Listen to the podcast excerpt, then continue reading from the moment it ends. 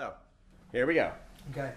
Welcome to the interview show. This is Scott Wood, your host. Right now, I'm in the hotel room of one of the members of a band called Bondax. I would love it if you could introduce yourself. Hello, I'm Adam. I'm one half of Bondax. Let's talk about your room. What is the most outstanding feature for you? Because you see a different hotel room each night. I do see many. Well, me, me and George both see many hotel rooms, and some pretty nice art on the wall. To be fair, I mean, quite a lot of hotel room art is very generic and horrible. Some trees, nice forest. The other one's uh, beautiful landscape. You know that that's Vancouver, isn't it? That's a, a nice shot of Vancouver. That's that's probably the most outstanding thing. Is some all right art, not bad. He went for the responsible boy answer. That's not what I thought you were going to say. well, I guess I guess I'm I'm a maverick, man. You don't know what I'm going to say. I don't. I don't. right now, we're in the hotel room, and in a couple of minutes, your ride is going to come and shuttle you to the venue where you're going to play a show with your partner. Maybe you should introduce him in absentia. Yeah, well, George is uh, would love to be here, but I think he's fast asleep and we can't wake him up, which is uh, a big part of touring life. yeah, And here comes the manager with a delicious smoothie. I've got uh, a Kiwi Energy smoothie from 7-Eleven just to make sure that we do a great show tonight. Wow. All right, you crack that open, and I'm going to play a Bondax track. I'm going to play Temptation featuring Eric Hassle. Before I turn that music on, and before you open your smoothie, tell me one sentence about that song. we basically have been working with Eric for a few a few months now, and that that's just it's just a really great song that he wrote that really kind of it's it's kind of signifies a mark in the that we are back and we're gonna we have a lot more music to put out and some of it's with Eric and it's you know it's it's a new R and B kind of sound and uh, it's uh, yeah hopefully a good a good a good show of what what's to come for us. So now you drink your smoothie, and we're going to listen to Temptation by Bondax. Show me slowly now that I'm focused, falling free. No, you see, feel the walls closing. Don't reach, no need. Keep this unspoken.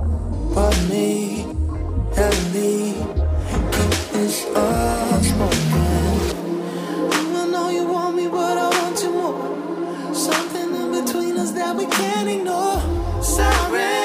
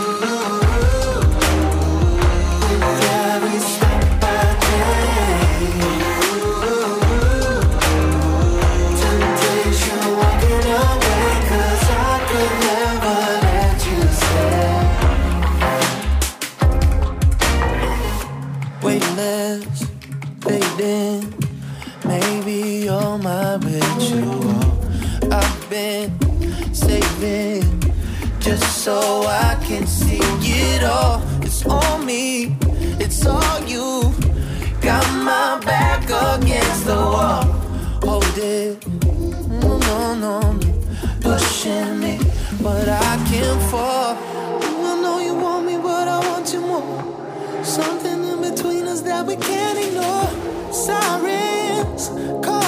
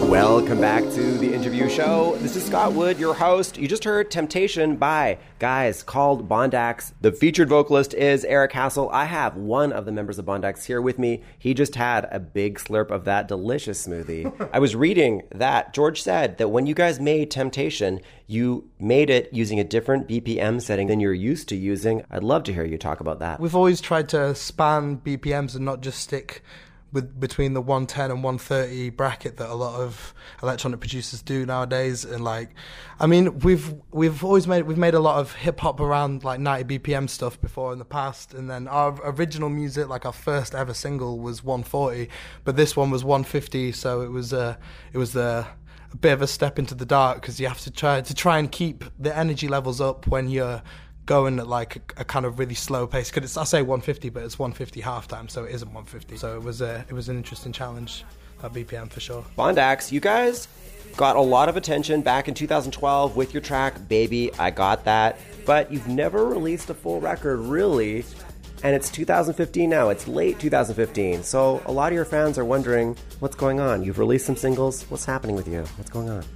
Yeah, it's been a it's been a very long it's been a seemingly a very long journey for us. I mean, we started making music together when we were 15 years old, and I'm 21 and George is 22 now. So it's been a real journey, and we've still got maybe five percent of an album to finish. But I feel we're very very happy with what we've got, and the reason why we've taken so long is just partly to do with the fact that we lost a laptop a couple of years ago with with a lot of music on because uh, we were very silly and didn't back it up, and it got left in some crazy hotel in Bulgaria. But we'll, we won't go into that because we've spoke about that a lot. So that was part of it, and it's also just been it's been a, a, a quest for us to find what our sound truly is. I think because we've got so many. We both li- we both just full stop just love music in the in the broad sense of we love house music, we love different types of electronic music. We love like old soul records. We love disco. We love like indie bands. We we love a lot. We love jazz. We love pretty much most styles of music that we yeah you know we just like a lot of music and we kind of want to get that in our album but in a way that sounds coherent which is not an easy task you know so it's it's taken a long time to to kind of get uh, an album that shows off all the different styles we want to show off, but also be coherent. And I think that's part of it. But it's also mainly, if we're, if we're completely honest, just the relentless touring schedule we have. I mean, we've been touring pretty much like we have a like a week off here and then since May, and it's you know it's like November now. So it's like half the year is just pretty much just constant touring, and it's really hard for us to fully zone in and make music on the road. I mean, we do do that, and because uh, I mean, you know, the great thing about the day we live in is that we can produce on our laptops, but you know, we want to incorporate a lot of acoustic instruments in this album, and you can't do that on the road. So, yeah, long-winded answer.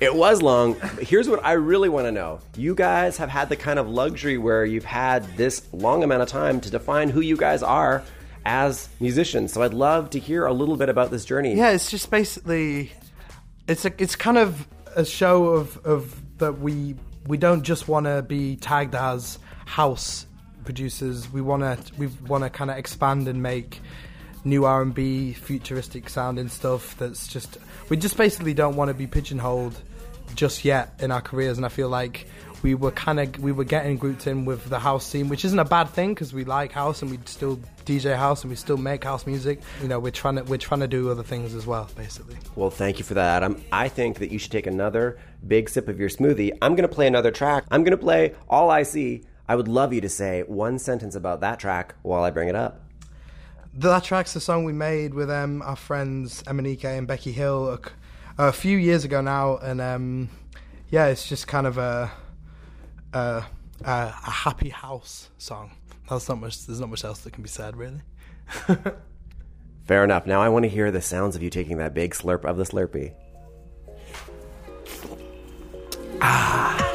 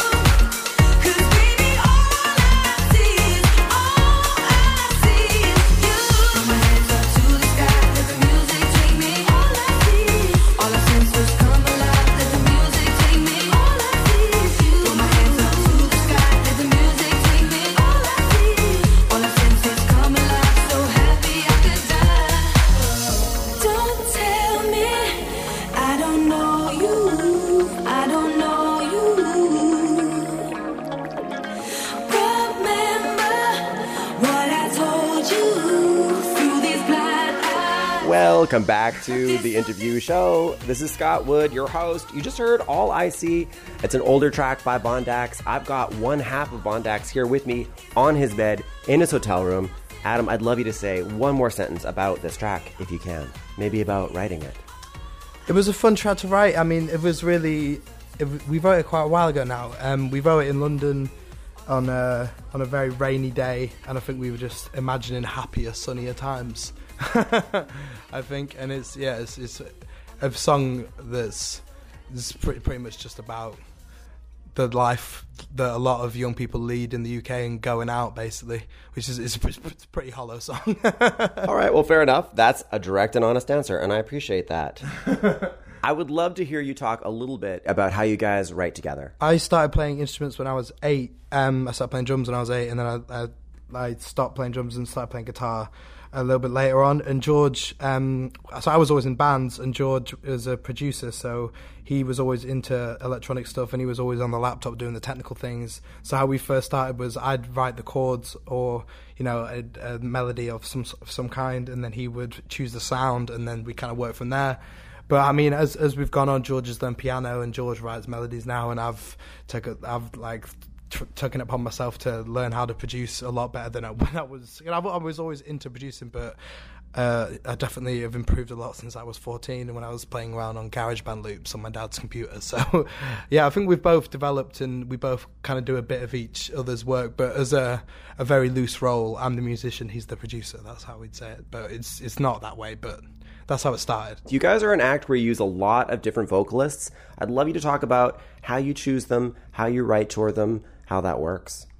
I mean, it it changes from vocalist to vocalist. I mean, with Eric, he's a guy that we heard his voice, and as soon as we heard his voice, we were like, "Wow, he's he'd fit really nicely on our stuff." He and the melodies he chooses in his songs, and it's kind of like just the type of R and B that we really like is kind of personified in his voice. So with him, it was isn't very hard to choose. But I mean, some people, I mean, like with Gold, for, for example, we wrote a completely different top line to that song with a friend of ours, Royce Wood Jr., that we really liked, but then we we, knew it wasn't really properly there, and then whether we just got sent this vocal from Joe Janiak, the um, who, the guy who sung and wrote the final top line on Gold, and then we just ended up going with that, and we weren't even with him when he wrote that. So I mean, it can change, uh, change very very much. Uh, it varies very differently between different singers.